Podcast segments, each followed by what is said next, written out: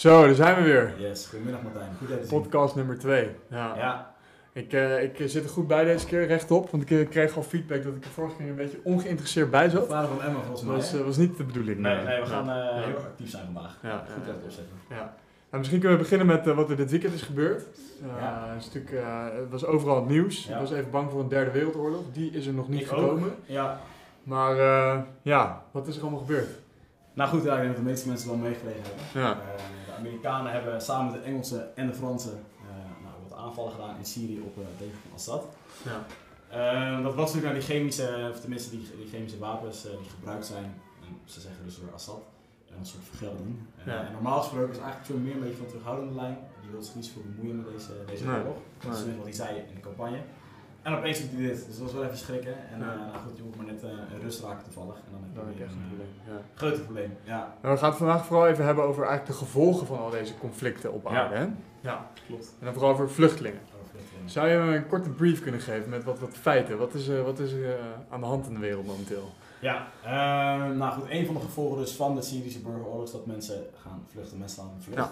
Ja. Uh, ja. En we hebben nu ontzettend veel mensen op aarde die uh, op een bepaalde manier aan het Ja, vluchten zijn of migreren zijn of uh, over de aarde aantrekken. Ja.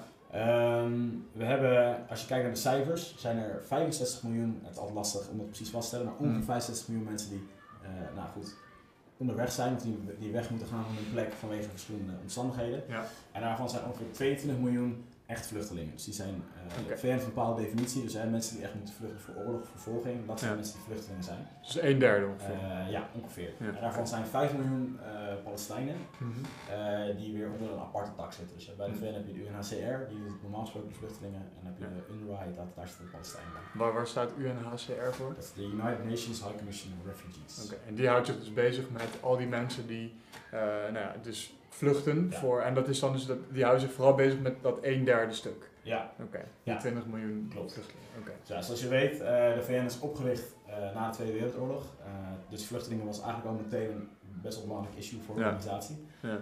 Um, dus er was in uh, negentien eenenvijftig al werd er een conventie gesloten waarin uh, een beetje staat wat zijn vluchtelingen, definitie en wat zijn verplichtingen hmm. van land ten opzichte van vluchtelingen. Ja. Dus je hebt ook verplichtingen als landen toe, ook als je niet zijn je eigen burgers zijn, maar mensen die op de vlucht zijn. Mm-hmm. Um, en vanaf negentien zevenenzestig werd dat ook uitgebreid naar alle, uh, alle landen waar mensen ja. op de vlucht sla- geslagen. En wat zijn die verplichtingen dan? Nou, bijvoorbeeld dus, je hebt uh, als elk mens heeft gewoon recht op, op, op human rights, mm-hmm. uh, ook als je niet in je eigen land bent. Mm-hmm. Uh, dus in ieder geval eten en dergelijke, dat zijn dingen die gewoon, uh, waar voor gezorgd moet worden.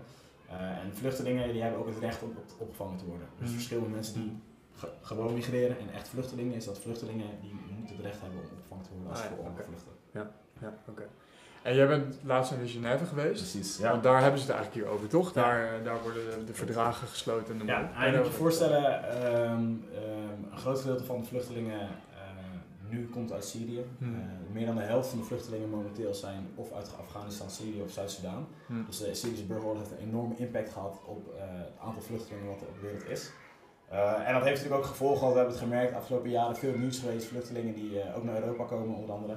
Uh, ze vinden, vinden zich nu nog vooral in het Midden-Oosten, maar nou, mm. die mensen die trekken wel de wereld over. Ja. Uh, dus alle landen moeten bij elkaar komen op een gegeven moment om daar beleid over te maken. Er moeten afspraken gemaakt worden over wat er, uh, wie dat opvangt. Ja. Uh, en het is natuurlijk makkelijk voor landen die niet naast zo'n oorlogsgebied liggen om een beetje hun handen in de nacht te trekken ja. en zich er niet mee te bemoeien. Dus in twintig zestien uh, is er een, uh, is er een uh, declaration gekomen waarin stond dat uh, nou, sommige beloftes die ze maakten, waaronder ook dus dat landen die uh, niet direct verantwoordelijk zijn of iets te maken hebben met het conflict ook de verantwoordelijkheid dragen voor uiteindelijk de vluchtelingen die komen. Uh, en nu zijn ze dus in Genève uh, een tekst aan het maken over hoe ze dat precies concreet willen doen. Dus wat er moet gaan gebeuren om die vluchtelingen... De tekst slaat op die declaration. Want ja. we hebben een declaration, wat houdt een declaration Ja, dus is een statement eigenlijk van alle landen die ja. uh, komen bij elkaar, die constateren dat er een enorm probleem is, met vlucht, dat er veel vluchtelingen zijn. Uh, dat het ja. nu nog uh, vaak is dat er maar een paar landen daarvoor opdraaien en dan spreekt meteen een mooie belofte uit van... Goed, Uh, we gaan daar iets aan doen. En ja. dus ook, daar stond ook, nou we gaan nu, uh, dat heet dan een compact, een beetje van die V N-term, maar ja. een, een tekst opstellen waarin dan echt plannen gemaakt worden. Dus je hebt twee verschillende teksten, eentje gaat echt over migratie, die ligt bij New York, en eentje gaat echt over de vluchtelingen waar we het net over hadden, die ligt in Genève. Mm-hmm. Uh, en daar was ik bij dus om uh, te kijken naar hoe dat gaat en ook wel een beetje de link te leggen met de Nederlandse jonge vluchtelingen. Dus er zijn ook uh, hier jonge vluchtelingen die natuurlijk te maken hebben met het beleid dat andere landen maken. Mm-hmm. Um, en dat is een beetje mijn taak en waarom ik daar was. Ja, oké. Okay, ja, ja. En um, heb je daar nog bijzondere dingen gehoord? Of ja. Heb je met bijzondere mensen gesproken? Of? Ja, nou, ik ben er niet zo lang geweest, maar wat, wat me wel heel erg opviel is dat we... Uh, het is een, een issue wat snel opnieuw verdwijnt. In Nederland is het altijd even, als er weer een stroom aankomt, dan uh, ja. staan de klanten ervoor van. Ja, als het Keulen is, uh, of wat dan ook. Ja, ja. Keulen gebeurt inderdaad, uh, Geldermalsen toen met die, uh, ja. die A C C's. Ja. Maar het is iets wat, wat een beetje dan weer van de radar verdwijnt, maar het gaat natuurlijk wel dikke gewoon B M W. Door. Dikke B M W, precies, ja, dikke B M W, dat is iets wat uh, nou, veel mensen nog kunnen herinneren. Ja, ja. Maar het verdwijnt snel van de radar ja. en dat maakt er wel, uh, um, dat maakt wel dat ik wel verbaasd was toen ik er was, dat het nog steeds niet echt opgelost is dat probleem. Ja. Dus, uh, De, wat er zeg maar een paar jaar geleden gebeurd is, dat, dat gebeurt nu nog steeds en dat kan nog steeds uh, verder gebeuren. Ja. Uh, en, en echt wel uh, hoe onevenredig het is. Dus er zijn, echt maar, er zijn een paar landen, en ik heb ook nog wat landen gesproken, onder uh, Jordanië en, uh, en Turkije, die echt, echt het merendeel van de vluchtelingen, nou niet merendeel, maar echt een groot gedeelte van de vluchtelingen opvangen en echt hmm. enorm veel moeten investeren om die allemaal in de ja, samenleving te krijgen. Het kost gewoon heel veel geld. Het kost heel veel ja. geld. Ja. Uh, en dat er heel veel landen zijn die er ook wel een beetje uh, nou, de verantwoordelijkheid wat minder serieus nemen. En dat contrast, dat, we, dat viel me wel heel erg op. Want Jordanië die moet dus heel veel geld investeren in het opvangen van vluchtelingen. Het is niet ja. per se een conflict. Betalen alle landen op de wereld dan mee aan Jordanië? Of hoe werkt dat precies? Ja, maar in principe is natuurlijk wel uh, het idee dat Jordanië niet helemaal zelf hoeft te betalen. Maar dat is het idee. Uh, mm-hmm. Als je kijkt naar de praktijk, in het specifieke geval dan voor Jordanië nu. Uh, Jordanië ligt naast Syrië, dus heeft ja. heel veel vluchtelingen uh, uit Syrië. Hoeveel procent van de bevolking? twintig procent. Syrië is dat vertel, ja. mij tenminste verteld. Uh, ja. Check het vooral even na. Nee. Uh, maar wat, wat nog wel schrijnender is misschien is dat uh, dat geld wat ze daarvoor beschikbaar moeten stellen, voor opvang, voor verzorging en dergelijke, ja. daar moeten ze, daarvan moeten ze zestig procent moeten ze lenen. Dus dat is niet hun eigen budget. Ja. Dus dat is een enorme uh, ja, kostenpost voor zo'n land en een, een schuld die ze opbouwen ja. voor het opvangen van mensen. Als gevolg van een conflict waar zij niet ja. zelf schuldig aan zijn, zeg maar. Ja, ja, dus dat is ontzettend oneerlijk natuurlijk. Dus dat, ja. uh, dat is iets wat me wel opgevallen was. Uh, en je ziet ook wel dat uh, landen zoals Amerika gewoon veel minder ja, commitment hebben dan, ik denk misschien onder Obama het geval was, of in ieder geval ja. wat ze zeiden. En dat je tijdens je onderhandelingen ook zo'n tekst meteen ook de Amerikanen zeggen, ja, maar het is wel, uh, wel vrijwillig. Dat moet vooral benadrukt worden. Het is altijd ja. vrijwillig. Uh, ja. En de Amerikanen vinden het prima om af en toe een beetje te investeren. Ja, in ja. de regio, maar voor de rest willen ze er niet veel mee bemoeien. Ja. En het zijn niet alleen Amerikanen, het zijn ook Europese landen, het is echt wel een breder probleem. Veel landen ja. trekken zich gewoon een beetje, trekken een beetje hun handen vanaf. Ja, uh, en wat je dus terug over geldt, ja, er zijn dus niet echt verplichtingen voor mensen, voor landen om geld te geven aan andere landen. Ja. En dat is wel uh, ja, een frustratie kunnen we wel voor ja. die ermee te maken hebben. En Nederland bijvoorbeeld, geeft Nederland dus ook geld aan? Ja, aan, uh... ja Nederland um, is...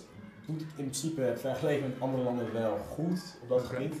Uh, dat zegt niet zozeer iets over dat Nederland nou zo fantastisch is, maar meer over dat heel veel landen zelf gewoon achterblijven. Mm, ja. Wij zitten namelijk in een bepaalde club. En, uh, de club, uh, ja, de club van twintig, zeg maar. Ah, altijd mooi. Ja, dus dat is, uh, dat is een hele eer. Op plek twintig? Nou ja, dat, ik weet het wel. Um, nummer negen of zeventien, ik weet het niet. Okay, moet ik even okay. checken. Maar dat, uh, nou, we staan in de club van twintig en dat is de ja. twintig grootste donoren okay. uh, aan U N H C R. Ja. Ja. En dan zijn er ook landen die wel iets meer uh, naar het recht van spreken hebben. Dus dat is een club mm. met wie U N H C R vaker samen zit, dus die organisatie die op vluchtelingen gaat van de V N. Ja. Ja. Uh, omdat natuurlijk wel echt belanghebbende landen zijn. Je hebt ook nog een club die dan, die vangen dan x aantal uh, vluchtelingen op. Daar hoort bijvoorbeeld ook Duitsland bij, die vangen ook heel veel mensen op. Volgens mij is dat een miljoen club, ik weet het nog okay. niet helemaal zeker, ja. maar uh, die meer dan een miljoen opvangen. Ja. Uh, en, nee, en Duitsland zitten dus allebei die clubs, dus zowel in de, hmm. de, de, twintig, okay. de club van twintig en de, de miljoen club. Ja. Uh, dus dat is een land wat best wel als schade- en vluchtelingenbeleid best wel een grote stem ja. heeft naar de ja. organisatie. Ja. Maar uiteindelijk moet, elk, is het een, moet het unaniem zijn, moet elk land het mee eens zijn en ja. kan elk land wat er geen ja. zin in heeft het gewoon niet doen. En ja. dat, is, uh, dat maakt het lastig. Ja, dus ik hoor je duidelijk, een aantal een, uh, grote problemen is geld, het is een verantwoordelijkheidsgevoel. Ja. Um, als we dan kijken naar oplossingen, waar moeten we naartoe? Wat zijn de grote dingen die uh, ja. anders moeten? Ja, nou, er zijn even uh, ja, twee verschillende dingen. Aan de ene kant zijn er oplossingen voor het probleem zoals het nu is. Dus mm-hmm. er zijn nu gewoon heel veel mensen op de vlucht en er gaan de komende jaren nog heel ja. veel mensen op de vlucht zijn. Daar ja. moet iets mee gebeuren. Ja. Het tweede beeld is dat er daar, daar ook oorzaken voor zijn, ja. voor die, uh, voor ja. die vluchtelingenstroom. Daar kom ik zo even op terug. Ja. Maar voor het eerste gedeelte, uh, de mensen die nu al zijn, zijn er wel een paar dingen. Het is een enorm groot probleem, dus ik kan u niet ja. snel voor een paar nee. oplossingen geven. Nee. Uh, maar een van de dingen is dus wel het vernieuwen van uh, het systeem waarin landen geholpen kunnen worden. En dat is dus ook wel iets wat in dat compact staat, wat nu in Genève wordt onderhandeld.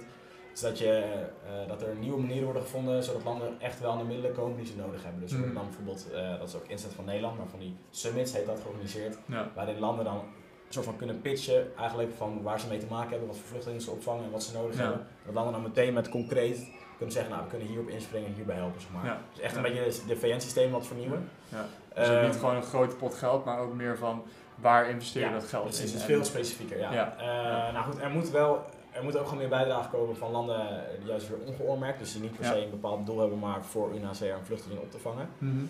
uh, dus dat, dat hoort daar gewoon bij. Het zijn, ja, en, en ik denk dat een, een van de oplossingen is dat Nederland echt gewoon moet blijven hameren binnen Europees verband uh, op het belang van uh, de verplichtingen die je hebt, als, nou, ook wel als beschaving denk ik, naar het ja. opvangen van vluchtelingen toe. Ja.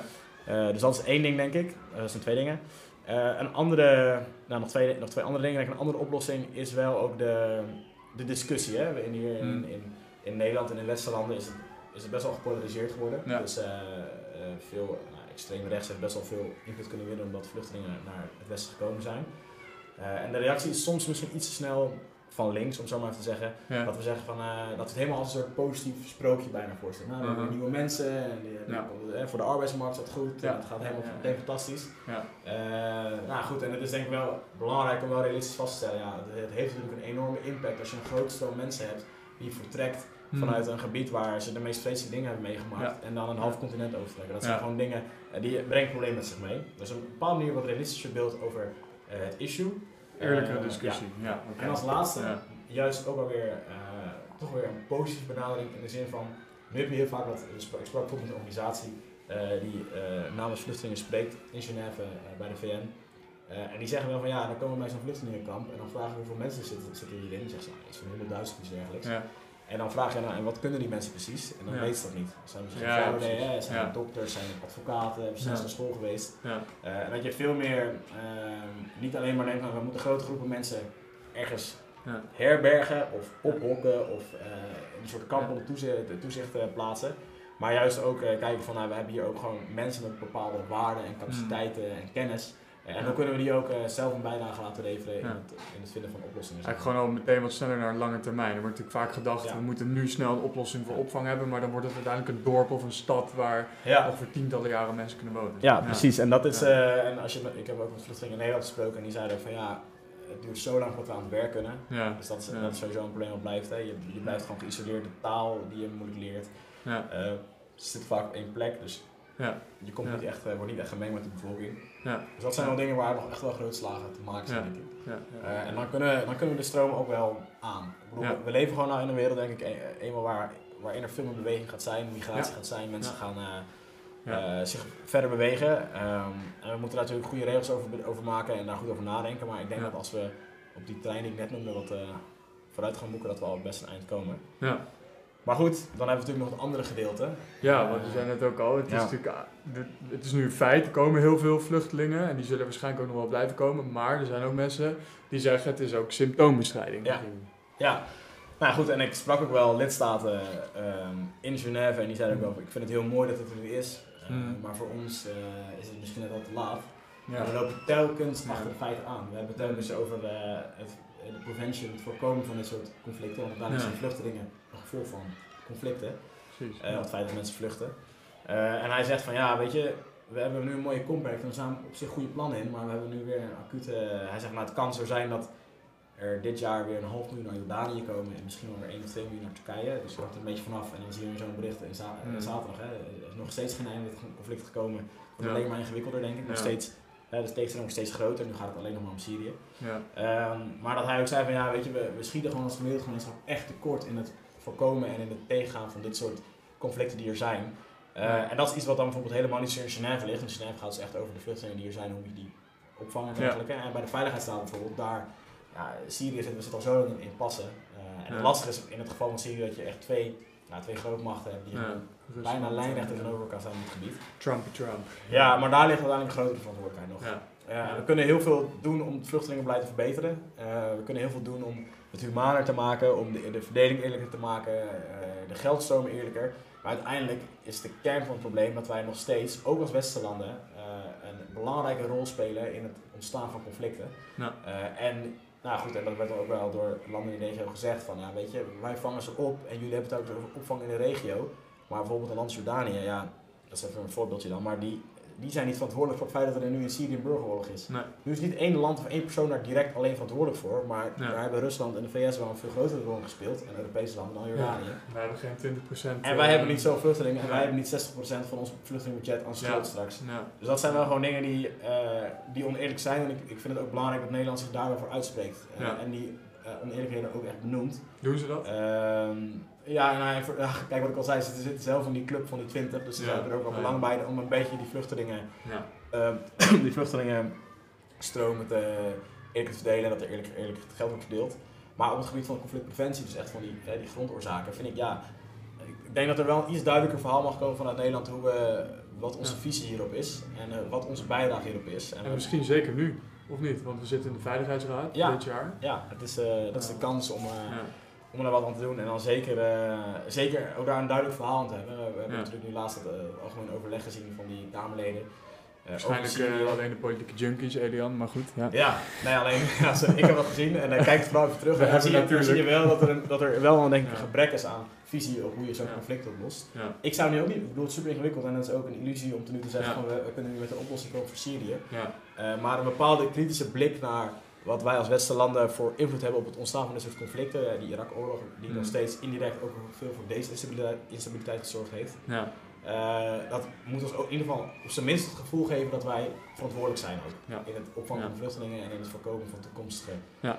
uh, conflicten. Ja. Uh, maar goed, dat is iets misschien waar we later over doen. Ja, het lijkt me leuk om uh, de volgende podcast te wijden aan uh, nou ja, de Veiligheidsraad. Ja. En wat Nederland daarvoor rol in heeft als een klein landje tussen al die grootmachten. Ja, ja zeker. Ja. Nou goed, en uh, ja, hopelijk dat, het, uh, dat we uit beter nieuws kunnen wachten straks uit Syrië. Ja. Uh, en uh, hopelijk dat het... Uh, compact wat er in Genève besproken wordt en een beetje vruchtbaar is dat er een goede resultaat uitkomen. Maar blijf, blijf het vooral volgen, dat zou ik uh, iedereen ja. gaan verdrukken. Dankjewel, heel yes. duidelijk en succes in Genève. Merci. Ja.